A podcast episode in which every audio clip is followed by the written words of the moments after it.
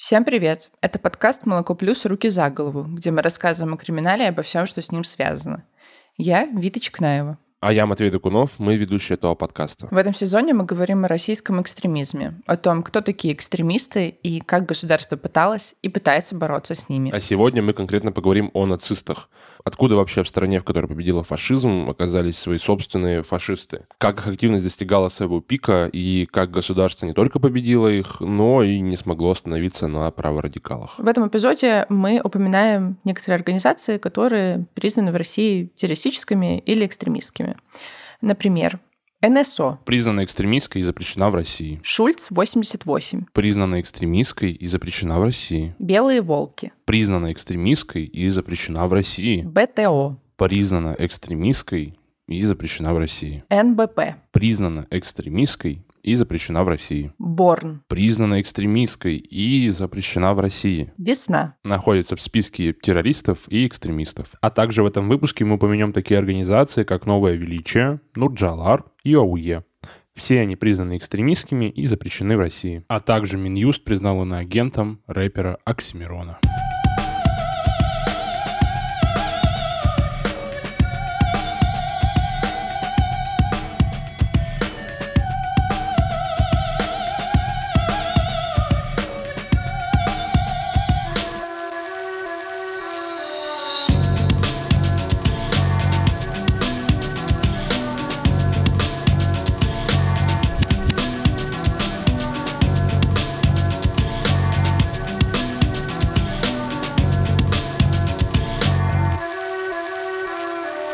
Подкаст «Руки за голову».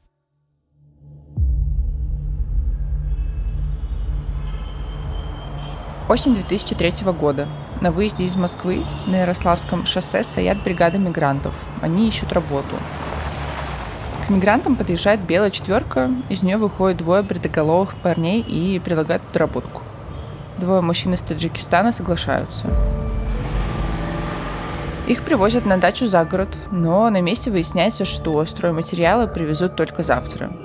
Бритоголовые поят мигрантов чаем, вскоре мужчины засыпают, и баны убивают их и прячут тела в заранее заготовленной могиле.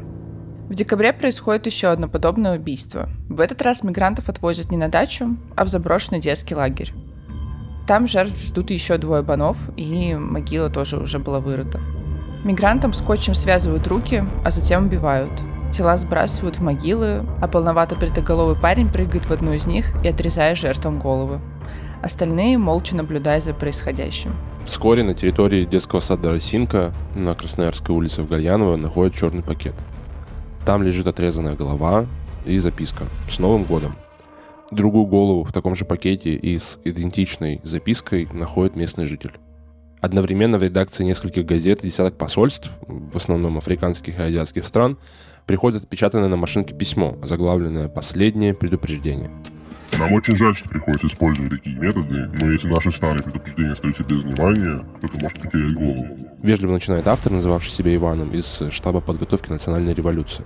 Иван требует закрыть южные границы России и выслать иммигрантов. Иммигрантов был написан через «Е». Штаб дает властям 4 месяца. Если наши требования не будут выполнены, мы придемся залить страну кровью наших любимых черножопых друзей. В доказательство серьезности намерений автор письма указывает адрес, по которому искать головы. Полноватого парня, который отрезал мигрантам головы, звали Максим Марцинкевич. Вскоре он стал известен как Тесак. Что касается противодействия властей этому ультраправому насилию, убийства там условных мигрантов или условных таджикских дворников власти волновали мало, э, но э, размеры рост тут имеет значение – и если изначально глава московской полиции говорил, что это просто хулиган, администрация президента все-таки пробила э, антиэкстремистский закон, который в Думе обсуждался уже больше пяти лет к тому моменту. Но по-настоящему серьезно власти отнеслись э, к тому, что происходит уже после событий в печально известном корейском городе Кондопука. После этого были созданы центры Э и внесены поправки в Уголовный кодекс, так чтобы в результате которых неонаци-боевиков можно было уже сажать на более серьезные сроки. Стоит чуть подробнее рассказать, что случилось вообще в Кандапоге, о которой рассказывает экспертка. В ресторане двое русских поссорились с официантом, э, которым был нелегал из Азербайджана, и побили его. Азербайджанец рассказал об этом друзьям-чеченцам. Те приехали в кафе с битами, металлическими прутьями и ножами. Через полчаса на место драки подъехала крыша ресторана, но уже не застала обидчиков официанта. В результате они просто стали избивать прохожих. Двое скончались от ножевых ранений, девять человек еще попали в больницу, пять из них были в тяжелом состоянии. После этого в ответ начались погромы ларьков, которые держали мигранты, и даже митинги с требованием депортации всех нелегальных приезжих. Митингующие подожгли ресторан, в котором случилась драка, и еще спортивную школу, в которой жили несколько кавказских семей. В это же время власти ввели в городе комендантский час, а нашисты приехали патрулировать город. Короче, происходило какое-то ну, безумие.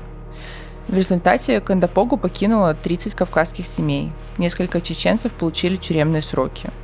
А отставил главу Карелии и начальника управления местного ФСБ, а также местного прокурора. Они мы приехали сюда не работать, а убивать вас. Вообще вот так они кричали. Никого здесь держать вообще не нужно. Вообще не нужно. Не надо. Там воюет без алкоголь. Это разве быстро? У меня растет два сына. Я боюсь теперь отпускать их на улицу. Маленькие дети. Самым известным российским неонацистом был, конечно же, Тесак. И вообще не потому, что он был каким-то там важным политическим деятелем, а из-за видео, которое он снимал и потом выкладывал в интернет. Он был такой, наверное, первой звездой трэш-контента. А, это происходило еще в нулевых. Он снимал на видео, как он избивает или убивает э, иммигрантов. А, по факту он, конечно, был абсолютно ебнутым маньяком, а, но блогером, который делал большое количество видосов, которые смотрели тысячи человек. Возможно, вы знаете про шоу «Окупай педофиляй», оно было ну, сильно на слуху, у него появились какие-то разные региональные последователи в маленьких и больших городах. Суть этих видео была в том, чтобы э, испортить жизнь педофилу. Педофилы этого заманивали с помощью наживки какого-то несовершеннолетнего парня, потом вся дружная команда Тесака вылазила из шкафов, туалетов и других комнат, и дальше происходили разные унижения. Так называемые охотники за педофилами прячутся по углам квартиры, а, ныкаются для чего? Для того, чтобы напасть толпой на одного беззащитного иммигранта из э, Средней Азии и избить, унизить его национальные, религиозные и сексуальные чувства. Все, э, все это делается, естественно, с целью получения низменных, э, каких-то, может быть, самоудовлетворительных преференций. Его обливали мочой, э, остригали волосы, заставляли целовать фалоимитаторы, всячески унижали, избивали. Я не знаю, я повернулся жопой. А, и Тесак вообще-то не промах и пытался монетизировать это любыми способами. Например, он продавал билеты на сафари. А, ты мог постоять в толпе, поучаствовать в этом а, за какую-то небольшую плату. Также, вообще-то, Тесак получал деньги из налогов, а, потому что в какой-то момент он оказался на «Спасибо Еве». Это такой продюсерский проект из ранней эпохи Ютуба, который, как оказалось, финансировался Росмолодежью. И если вы были подростком нулевых, то вы со стопроцентной вероятностью видели хоть один из роликов Тесака. А это вообще-то говорит об очень многом. Итак, да. сейчас у тебя два варианта. Сейчас? У тебя два варианта. Или ты рассказываешь нам, с какой целью ты здесь оказался, кого хотел выебать, или... Можно не быстро, чуть-чуть говорить. Или едешь Иди. в тюрьму. Э? Что ты выбираешь? Что сказал? Чуть-чуть, пожалуйста. Говори чуть-чуть. Ебать. Ебать. Мальчика. Мальчика. Хотел? Да или нет? Нет. Да, да. Я не знаю, что. Я не знаю, пожалуйста. Я понял по-русски чуть-чуть. Чуть-чуть по-русски. Да. Значит, ты хотел ебать мальчика. Да, мальчика. Или мальчик тебя. Ты если изучать его биографию, вообще он весь прям пышет насилием. Для него это прям какая-то основная тема. Но он предприимчивый человек. О нем, ну, сложно это не признавать. Вот, например, с этим «Окупай педофиля» и вообще выбрана очень пограничная тема, э, потому что, ну, мы живем в стране, в которой, ну, защита детей — это главное. И вот э, своими видео, а, где он сбивает педофилов, вообще-то Тесак так нормально проверял общество. Где эта грань между тем, когда насилие применять окей, не, не окей, потому что, ну, Я думаю, что если подх- начать там, опрашивать людей на улицах, нормально ли совершать самосуд над педофилом, я не думаю, что прям люди окажутся гуманными. А Тесак, конечно, делал еще из этого деньги, что, с одной стороны, гениально, с другой стороны, ужасно.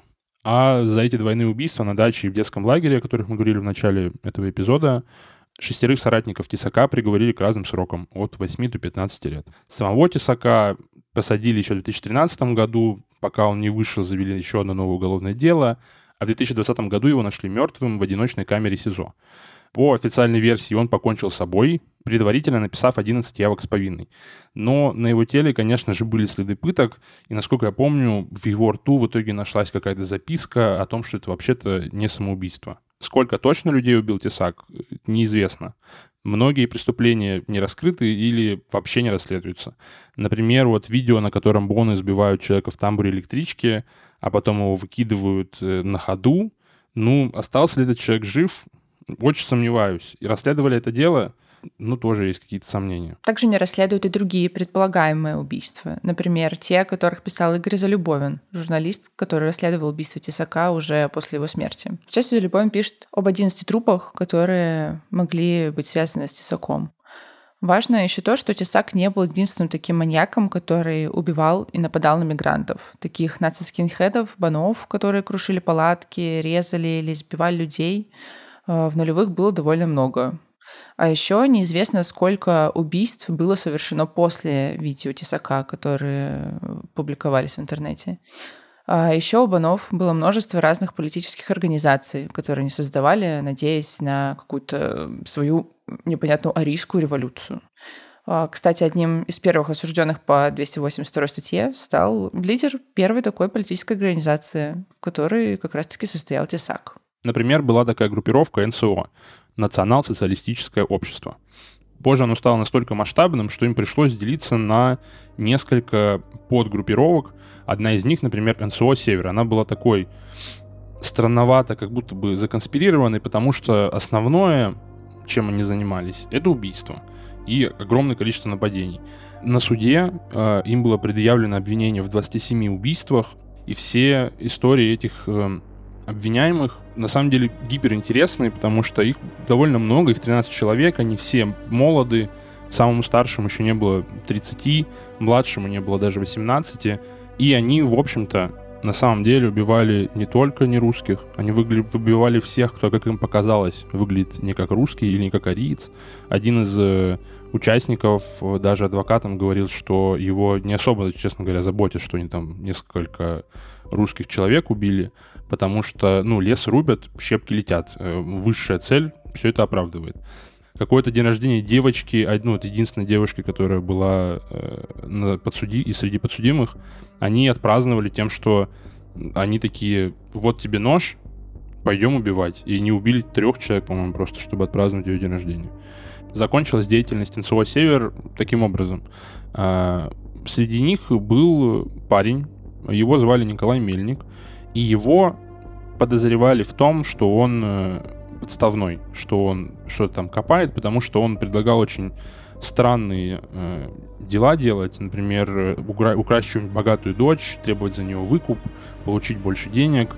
И участники банды подозревали, что он э, связан со следаками, и было у них ощущение, что он делает какой-то ОПГ, потому что у них все-таки, ну, главная цель денег заработать. Круто, если по пути получится но главная их цель там это очистить Россию от всего, чего они хотят ее очистить. Вот. И так случилось, что в июле 2008 года они все оказались на одной квартире, а хозяина квартиры, формального лидера э, НСО «Север», они отправили куда-то на два часа на пробежку погулять, и в это время э, убили, очень жестоко убили этого Николая Мельника.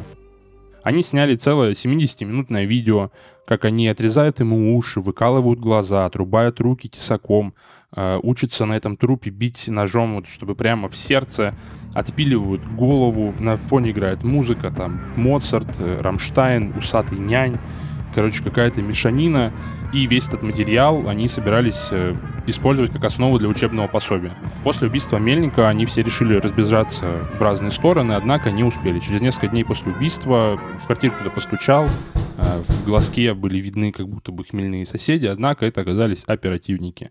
Весь подъезд был обесточен, и возле подъезда ждали наряды ГУВД, ОМОНа и ФСБ. И закончилось все это дело тем, что раскрыли огромное количество убийств, огромное количество нападений, и из 13 подсудимых пятеро, например, получили пожизненные сроки, остальные от 10 до 23 лет. Еще одной такой радикальной правой группировкой была организация «Шульц-88». Ее лидер Дмитрий Бобров вообще стал первым человеком в России, против которого возбудили дела по статьям об организации вот этого самого экстремистского сообщества и о призывах к экстремизму.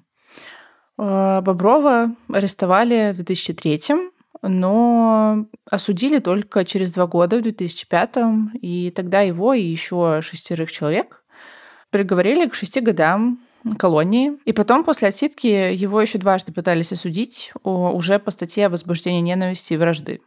Потому что он продолжал постить в соцсетях, особенно ВКонтакте, э, всякие российские и нацистские посты.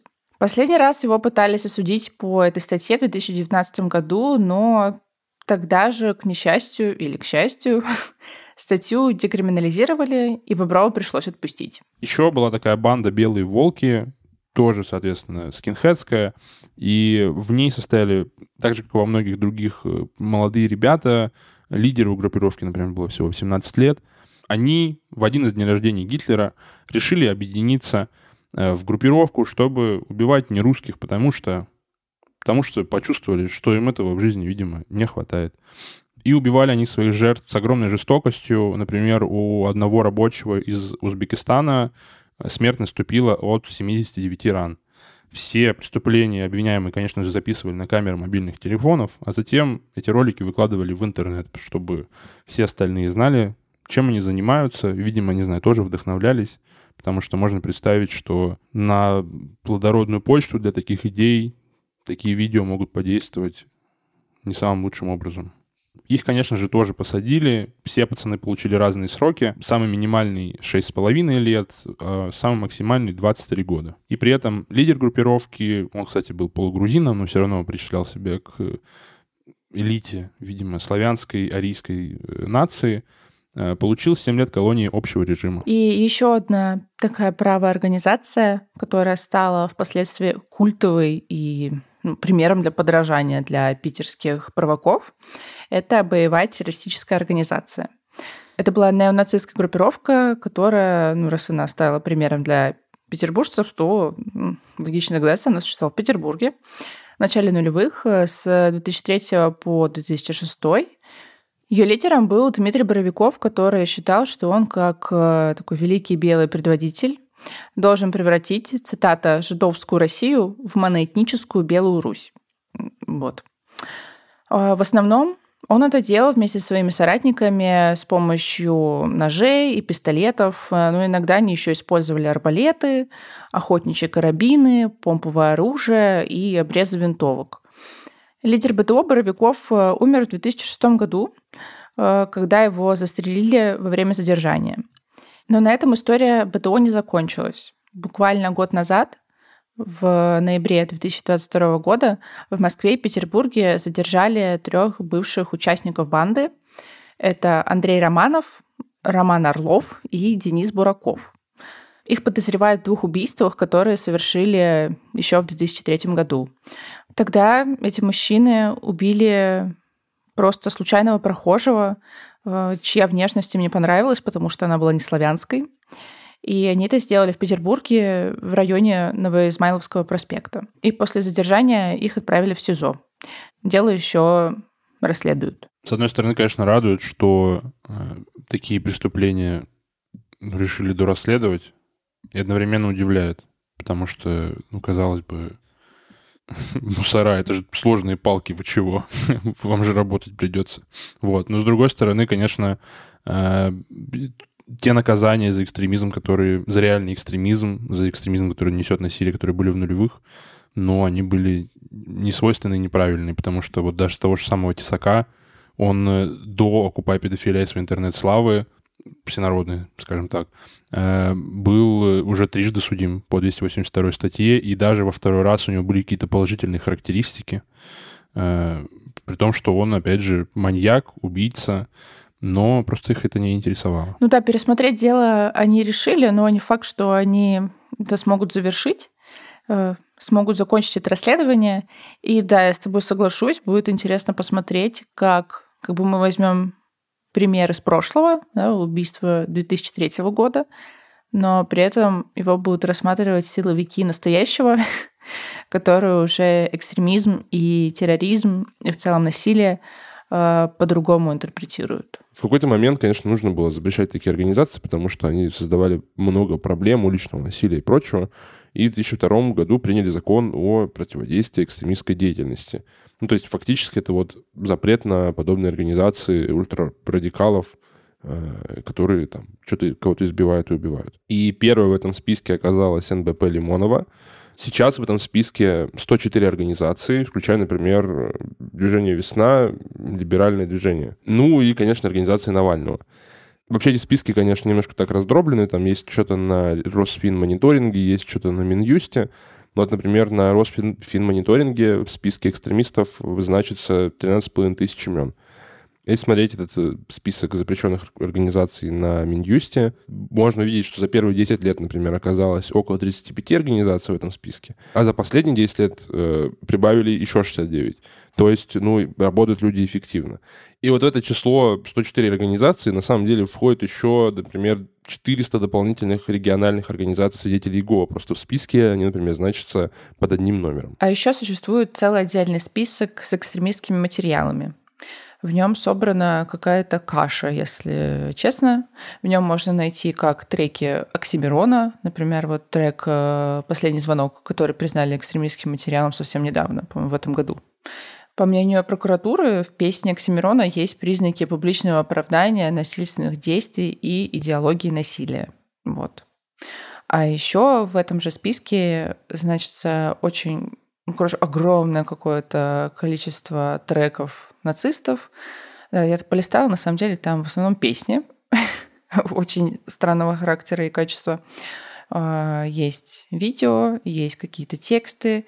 На удивление, там даже есть э, текст плана Далласа, вот этого вот фейкового плана, которого не существовало на самом деле. Плана США по развалу СССР, якобы.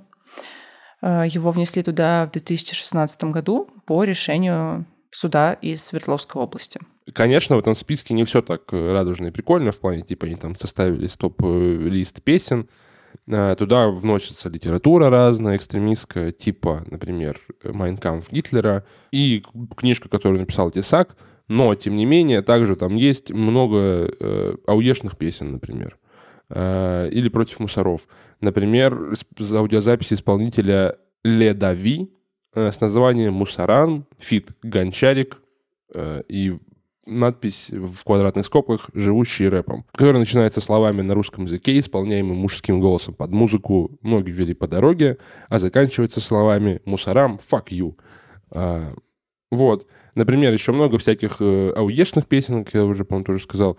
А, например, Женя Басоцкий, АУЕ всем нашим пацанам. Начинается она словами АУЕ всем пацанам и заканчивается словами православным привет, мусульманам салам, а всем дырявым лоу-кик и двойку по зубам. Вот. Это, это, такие приколы. Есть еще, конечно, какие-нибудь э, песни нацистских групп, типа там Коловрата, песни Тимура Муцураева, а, песни Психеи и песня Рэп Токал.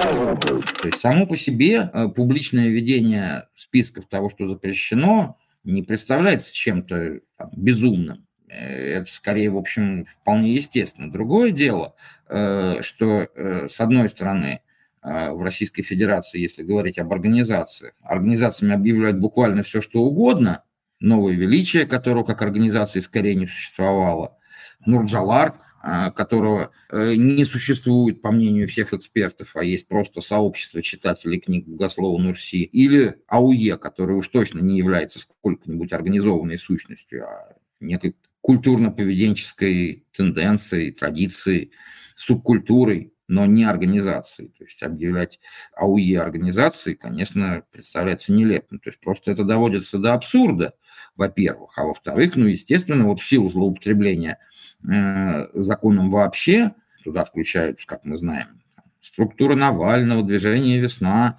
люди исключительно виновные в том, что оппонировали этой власти. Поэтому о содержании этого списка сейчас говорить, в общем, не приходится, как о чем-то имеющем общественную пользу. А что касается материалов, то тут как бы, конечно, менее осмысленная э, вещь, потому что даже если как бы замысел был разумный и правильный, люди должны знать, что им запрещено распространять. Но тут уже, конечно, э, скрывается дьявол в деталях, потому что по-хорошему, э, если что-то настолько опасно, что распространение его способно породить Э, ненависть такой степени, что она способна привести к насилию, то это, в общем, должно быть достаточно очевидно. Это должно быть достаточно ясное высказывание.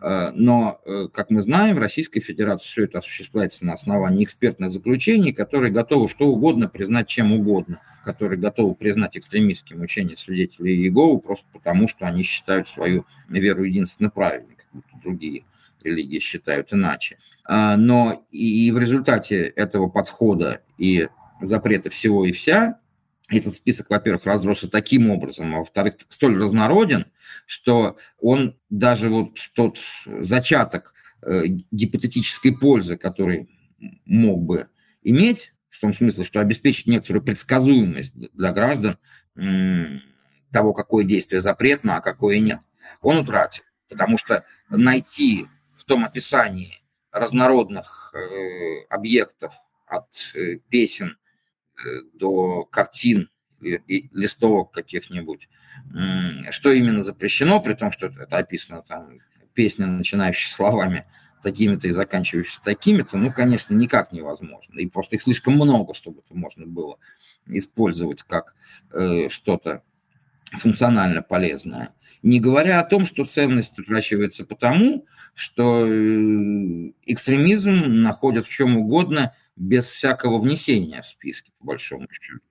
Если э, отхок в конкретном деле какой-то материал эксперт признает экстремистским, вас будут преследовать э, так же, как если бы распространяли экстремистский материал из списка. И даже в большей степени еще потому, что, собственно, распространение материала из списка – это административное правонарушение само по себе, тогда как э, распространение экстремистского материала не из списка квалифицируется уже непосредственно как уголовно наказуемое деяние призыв к экстремистской деятельности или возбуждение ненависти или вражды, то есть фактически оказывается даже более опасным.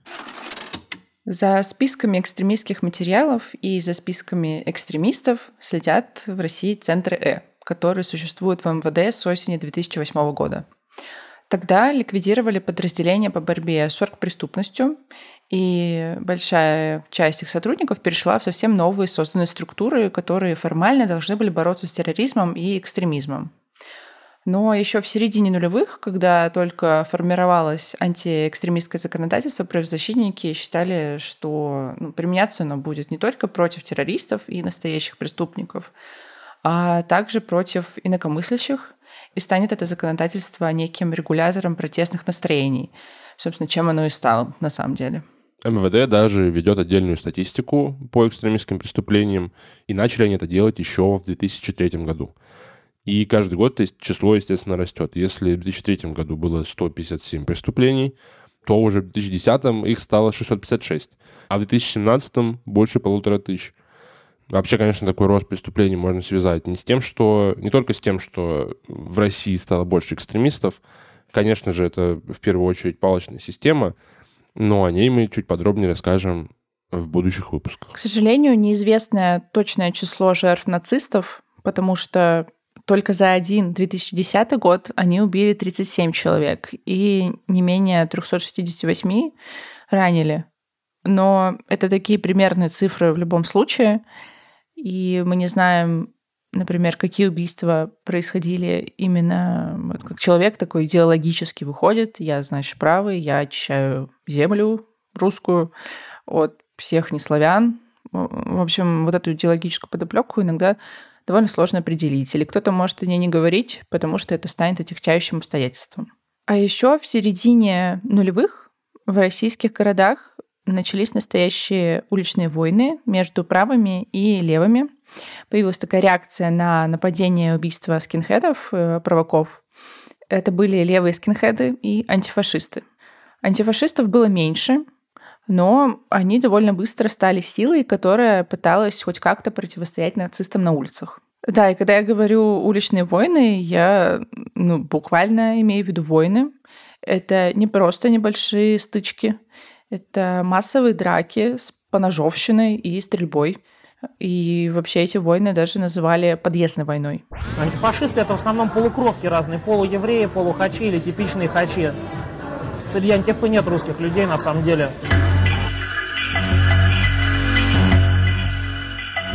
Если антифашисты – это инородцы, то кто же тогда русские? В старинном городе Кирове, бывшая Вятка, с логикой неонацисты не согласятся. Возможно, это единственное место в стране, где активных антифа среди молодежи больше, чем неонацистов. Столичные антифашисты называют Киров городом своей мечты. Если все будут молчать, то тогда наступит фашизм. И как и в любых боевых действиях, каких-то конфликтах, чем успешнее одна сторона отбивается, тем активнее другая сторона нападает. Поэтому начали появляться сайты анти-антифа, там, где распространяли фотографии, личные данные, адреса антифашистов. За отдельными активистами велась настоящая охота. Их выслеживали, тем более, если были слиты в открытый доступ их фотографии, имена, адреса, возможно, даже их родственников. В общем, это было страшно. И начиная с 2005 года почти каждый год антифашистов убивали. Одним из них стал Иван Хуторской по прозвищу Костолом. Костолом дрался с правыми вообще еще в конце 90-х, и в это время он был еще панком, ходил на концерты, и там ну, так или иначе случались какие-то неприятные инциденты со всякими субкультурными нациями. На рубеже 90-х и нулевых Боны часто устраивали провокации до и во время всяких панк и ска-концертов. Они задирали, провоцировали публику, воровали входные билеты, воровали вещи и по классике сбивали толпой каких-то людей, которые мне понравились. Костолом объединил вокруг себя подростков, которые готовы были сопротивляться. В 2004 году он стал анархо-скинхедом и оставался им до конца своих дней. Нацисты несколько раз на него нападали, а однажды ему порезали лицо бритвой, в другой раз э, избили бейсбольной битой, и ударили отверткой в шею. А за полгода до убийства его ударили ножом в живот. Э, его адрес и фотографии правые публиковали на своих сайтах э, в списках врагов. Хуторского убил выстрелом в затылок член Борн, боевой организации русских националистов. Звали этого человека Алексей Коршунов, Соучастники этого убийства Максим Баклагин и Вячеслав Исаев получили пожизненные сроки. Вообще Борн оказались одними из самых отбитых и известных организаций нацистов, во многом из-за резонансного убийства адвоката Станислава Маркелова и журналистки «Новой газеты» Анастасии Бабуровой, тоже антифашистов. Борн возникла в 2006 году с убийства антифашиста. Всего на счету группировки как минимум 10 убийств и несколько покушений. В том числе они убили федерального судью, который судил нацистов из банды «Белые волки». Сами же участники Борн заявляли о связях с властями, говорили о том, что создание Борн было одобрено в администрации президента, и организация получала деньги, которые направляли на молодежную политику. Многие участники группировки получили пожизненные сроки за убийство, создание экстремистской группировки, незаконное хранение оружия и бандитизм. То есть, если они на самом деле были связаны с властями и получали деньги от государства, то очень обидно и очень наглядно такой вот пример, куда уходят наши налоги. На убийство мигрантов. Угу. Прикол. Вообще, конечно, нужно сказать, что нулевые, вслед за 90-ми, это такое время, наполненное насилием. Э, в нулевые было абсолютно уличное насилие. Какие-то подростки, которые выросли, э, опять же, в 90-е, с нормализацией применения силы, вышли на улицы и начали как-то друг с другом взаимодействовать ну, таким способом, каким они, видимо, умеют драться. И тем интереснее, конечно, что вот эти все уличные войны, насилие над мигрантами э, получилось обуздать Э, то есть такого вроде как в России больше особо не происходит. Но вот какая цена у этого обуздания? Это хороший вопрос. В это же время из-за уличных войн и из-за насилия над мигрантами начали принимать законодательство об экстремизме и терроризме. И изначально как бы оно было направлено именно на борьбу с таким вот уличным насилием, жестокостью, настоящими преступниками. Но позже, хотя и в, это, в то же самое время, а не позже, оно перешло и против э, политических оппонентов основной власти, э, например, те же НБП и группы типа свидетелей Иеговы. Но об этом мы расскажем подробнее в следующем эпизоде. Спасибо, что послушали этот выпуск. С вами был подкаст «Руки за голову», его ведущий Матвей Токунов и Вита Чекнаева. А еще продюсер Леша Жабин, проект-менеджер Владимир Журавлев. А за джингл спасибо Кириллу Тарушкину. Ставьте нам оценки в вашем приложении для подкастов, напишите нам какой-нибудь комментарий. Это помогает новым слушателям о нас узнавать. Это помогает нам, потому что очень приятно, когда о твоем подкасте кто-то что-то хорошее написал. Подписывайтесь на Молоко Плюс, ссылки найдете в описании выпуска, читайте наши альманахи. Всем пока. Пока.